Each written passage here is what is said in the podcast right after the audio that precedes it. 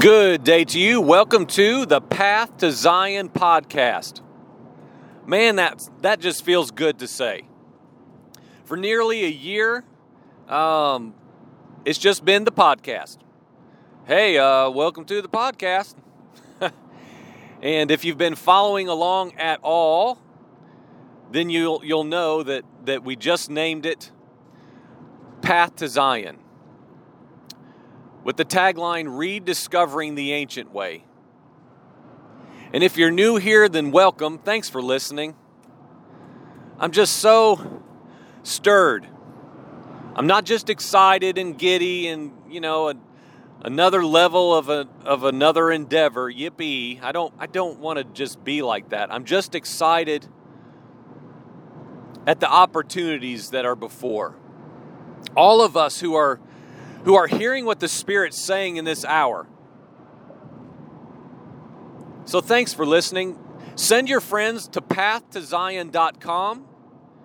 That will be a direct mirror link. If you put pathtozion.com, enter, it will take you right to the podcast website. There's no fancy pages and, you know, all this clicking around. It could not be any more easy. Um, text me, call me, email me, Facebook us if you've got any questions. My wife has put the podcast everywhere. Um, new new um, recordings are going on YouTube. Um, as of I don't know, a few days ago. I'm not going to spend the time. I don't think putting older episodes on. Maybe a select few. Um, it's on iHeart. It's on the iHeart Radio app. Spotify, iTunes. I mean, it's crazy. And I do want to say just real quick thank you to Matt Strickland, Clint Waters, Raven Henderson. Man, I've got these people in my life that are just awesome. And, you know, it's not just, well, I just believe in you, brother. It's not that. It's just people, it's just people being kind and, and helpful and generous and with their time, with their efforts, with their own giftings. It's just people helping others, like accomplish something that we just can't do in ourselves. I mean, isn't that, man, isn't that just a simple gospel? Hey, brother, you look like you're struggling. or in this case, I created an actual chat group that I titled Help Me! Exclamation point. So thanks to these people and, and just other people who just say, you know what, Joel? Go for it. I just love that. It's so encouraging. Don't we all need encouraging? I mean, golly, may we not ever get above that or beyond that where we think we don't need it. Now that leads me right to what I want to share this morning. It's a it's a perfect unexpected segue yet again um, to what we were looking at in our house this morning, and I just wanted to share it as I drive out. Um, it's just a very it's a very interesting verse to me. In Isaiah 43 19, and, and, and there's a lot around it on both sides, it's bookend by just awesome things. I've been reading Isaiah and just like, what does this mean? And what was he saying? What was he seeing? What is this what is this even talking about? I mean, do you do that when you read the scriptures and you just try to, I mean, really stop and meditate on what you're reading? Because for most of my life, I was just like most people that I meet even now is you just read it, you don't really understand what you're reading. I think a lot of times we assume we can't, so you just keep reading, you just keep moving right past. Well, Isaiah 43 19 says, Behold, I. Well, who's I here? Just to be clear, I, in this case, he lets us know in a few verses before that Yahweh, your Redeemer. I will do something new. Now it will spring forth. Will you not be aware of it? I, Yahweh, your Redeemer, will do something new. Now it will spring forth. Will you not be aware of it? And it goes on to talk about making a pathway, a roadway in the wilderness. And it will and it goes on to also say rivers in the desert. Now here it is in in the modern calendar tomorrow is 2020. I'm recording this on the 31st of December. It's a new year beginning tomorrow. Now because of our continuation of leaving the calendar of men, it's just not a big deal for me. I mean, if you if you've not listened to this before, we've not done Christmas for years and years. We don't do Thanksgiving. We don't do Easter. We don't do Christian, I'm doing air quotes, holidays. I don't believe they're I don't believe it's acceptable behavior for the children of God. And so even this year that's that's really why I just decided not to make a big deal about this podcast launch stuff. I was going to make a January 1st huge deal and like, you know, anything you do in promotions, you just let all this stuff out. New content, new logos, new intros, new music beds. New, new, new. I just couldn't find any peace in that. And so I didn't. I just have been somewhat quietly inserting new stuff. Why? Well, because I just if I I mean I I'd be hypocritical in one sense if I like if I'm coming away from the natural calendar, the natural man calendar, the the anyway, won't get into all that, but like and then base more than I should upon it. I mean, I just like, well, that doesn't even make sense. Why would I do that? And so, with that in mind, tomorrow, obviously, you know, I've been seeing all these people post stuff on Facebook, and that's really the only place I go. I don't, I don't, I don't even know how to do Instagram or Twitter or any of those things. Um, but you know, people post their 2020 predictions. Believers now, Christians. Their their fortunes, basically what you're going to get in 2020. You know, a, handsome boyfriend, a new car. Saw one this morning. The the 2020 what you're going to get app generator told her she's getting a new house. Well, she basically said, I claim it in Jesus' name. I'm just like, come on, y'all. What are we doing? I don't feel like that's just being critical. I mean, just like, what are we doing? What are we what are we really giving ourselves to to determine what is before us, even in this calendar year? I think we need to be careful with that stuff. Seems harmless, right? To some, to most. I think it's foolishness myself. I don't I don't believe in that stuff. It's so why would I want to even jokingly say that it has anything to do with, what is before me? Well, it's not real, Joel. Well, then let's just not do it. Then let's not do it. Let's cling to things like this. New things are springing forth. Okay, so the spiritual man has to look at this and say, okay, this is a warning of sorts, uh, uh, in a sense of just something to come. God, Yahweh Eternal, our Redeemer, is letting us know something's coming, and He's asking us, Will you not be aware of it? Will you not perceive it? Will you see it when it comes? Will you hear it coming? And so this morning I was just thinking about that, meditating on that as I headed out. And I was just saying in my heart, like, I will see it, Lord. We'll see it. We're looking. We are looking everywhere we know how to where and how to look. We're going to see it. This new thing springing forth. We will be aware of it. Thank you, Lord, that you've reminded us in your word through the prophet Isaiah thousands and thousands of years ago. A set apart, consecrated man who heard the prophecies of Yahweh. Incredible. And it's all the way down to my hands right beside me in the truck seat of my truck here. Right beside me. The eternal, eternal word of Yahweh, my Redeemer, is beside me in my truck, telling me, speaking to me through the prophet Isaiah, hey, be aware of what's springing forth. Be aware of what I'm doing, Joel. That's just remarkable to me. Okay, so streams in the desert, rivers in the wilderness, or rivers in the desert, these paths and roads in the wilderness cutting through the rough ground. I think these are everywhere. I think they're everywhere around us.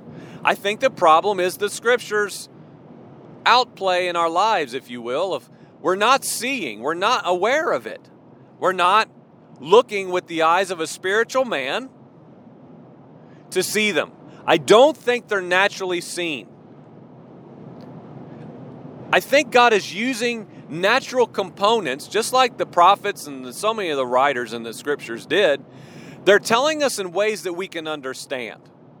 In most cases, they're telling us something hidden, often within what they saw, which are natural circumstances, whether it was in a vision, in a trance, however we want to translate it or even approach it a lot of times they just explained it in ways that they understood themselves to us in ways that I believe God has preserved that we too can understand. It just seems to me that God's making it clear that His ways won't make sense in the natural. Why is this river, why is this stream here in the desert? It shouldn't belong.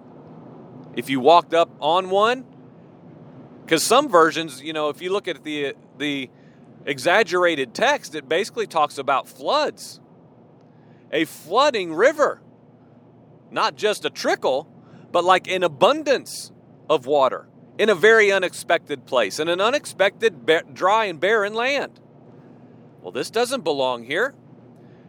And if you're out in the wilderness and you see nothing but rocky, craggy, almost impassable terrain and you come up upon a carved out path, a way, a road, it would be distinguishable. Well, what is this doing here? What would your first assumption be? Would you get back in the wilderness and just make your own way? Or would you, if, uh, let's just say, now here's some keys, right? If you're in need, if you're starving, if you've not had food or water for a week and you are in the wilderness and you stumble across a path, you, you come across a, a carved out way, let's just say it's paved just for our imagination's sake, even gravel, but distinct.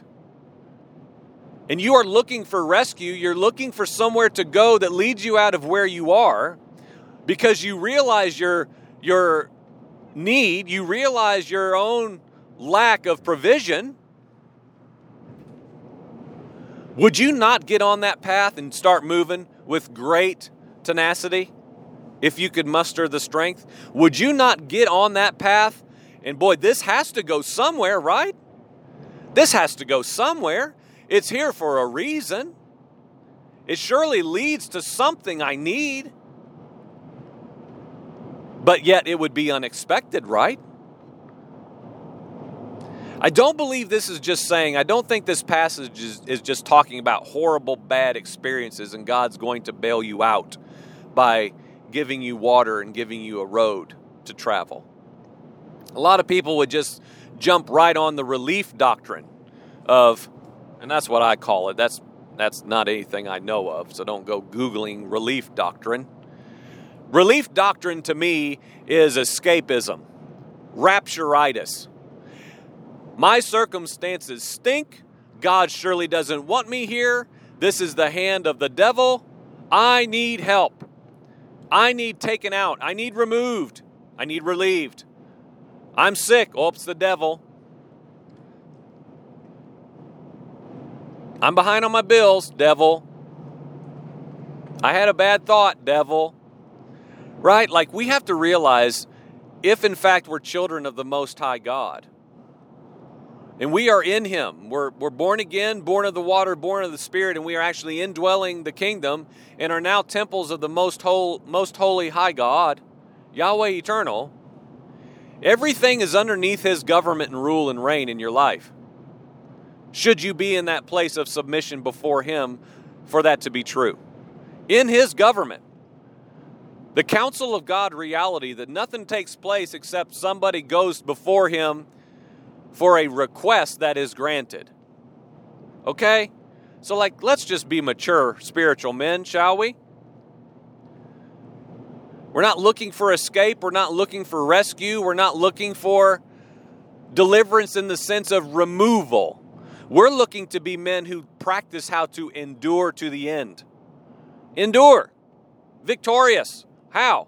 Blood of the Lamb? Word of our testimony. Go back a few days and look at that one, won't you, if you haven't listened to that one? So I don't believe it's just saying when everything's horrible, he's going to make it better. But instead, I think he's saying clearly to us, anyone who would listen again, he's saying these things are here. He moves in ways that don't make sense. By doing things in the midst of circumstances that just don't seem to match our own understanding.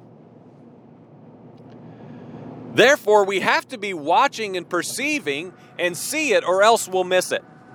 We have to be alert now. We have to be watching it, watching circumstances in our life, the things that the Lord is revealing, declaring, announcing. That's what we talked about just mere days ago, too, didn't we? About prophecy. I think it's the last podcast episodes, the the the power of prophecy. The necessity for prophecy. And the biblical understanding of that is simply hearing and, and declaring the oracles of God. It doesn't need to be what it's become, where I have a three piece suit that's hot pink and I'm on a platform yelling and screaming and, and wiping my brow because it's such a labor a laborious effort to hear the word of the Lord that you can't hear unless it comes out of my mouth. And I'm going to yell and I'm going to send you newsletters and prayer cloths and ask you for a couple hundred dollars a month? Why? To help me get the prophetic voice of the Lord out because I'm hearing it. The, this is for everyone. We are to desire it. It's speaking the oracles of God. And again, in the end of that verse that we read just a couple days back, it talks about God speaking. Who in the world can help but declare the words of Yahweh? We can't help ourselves. We have to speak. Why? I would say because we're seeing streams in the desert. We are seeing paths in the wilderness. Friends, somebody's seeing. People are starting to see. I don't think God has ever let up on this. I think this has been an ongoing, perpetual reality. The remnant will see. The remnant will see the rivers in the desert. They will see them. And I think they will lead others there. And I'm just going to be honest, I feel like that's that's a primary component of my life. Not just hope now, not just come on brother, hang on. Follow me, as I try to follow Jesus, I don't think I can, but let's try together. I don't see it that way. I feel like, in absolute assurance and confidence, the Lord has, has revealed rivers in the desert. He's revealed a pathway through the wilderness. Who will perceive it? Who will see it? Who will know what it is when you see it? I believe we can. I believe we can, but it's not easy now. It is, again, it's a remnant. That path is narrow. You're not going to get all your baggage, all your all your earthly belongings. They're not going. They're not going with you, friend. It's too narrow. All of all of all of you you have to keep casting it off. Sanctification, consecration, no room for self. But guess what? Yeshua the Messiah, he's carved out the way. He's carved out the way to go where he has gone, the forerunner reality. He was, and he now is the forerunner. He's gone before us, friends. He's made a way that is traversable for the men who will see it, for the men who will walk in his ways, for the men who will abandon their own will, say, Not my will, but yours. He's made a way for us. And friends, this is awesome. This is this is the hope that men have. All men to walk regenerated and able to see, able to hear, able to perceive what the Spirit is saying in this hour. Friends, make sure your make sure your vision, make sure your perception is set right. Set upon things that are not just naturally assessed. Don't look at things through your own understanding. It will fail you. Repeatedly, it will fail you. It will let you down. It will have you off course. Friends, will you see? I believe the Lord's saying, I'm speaking, I'm declaring, I've given you things that are unexpected. They're right before you. Will you see them? Who will see? Let's be people who see. Amen.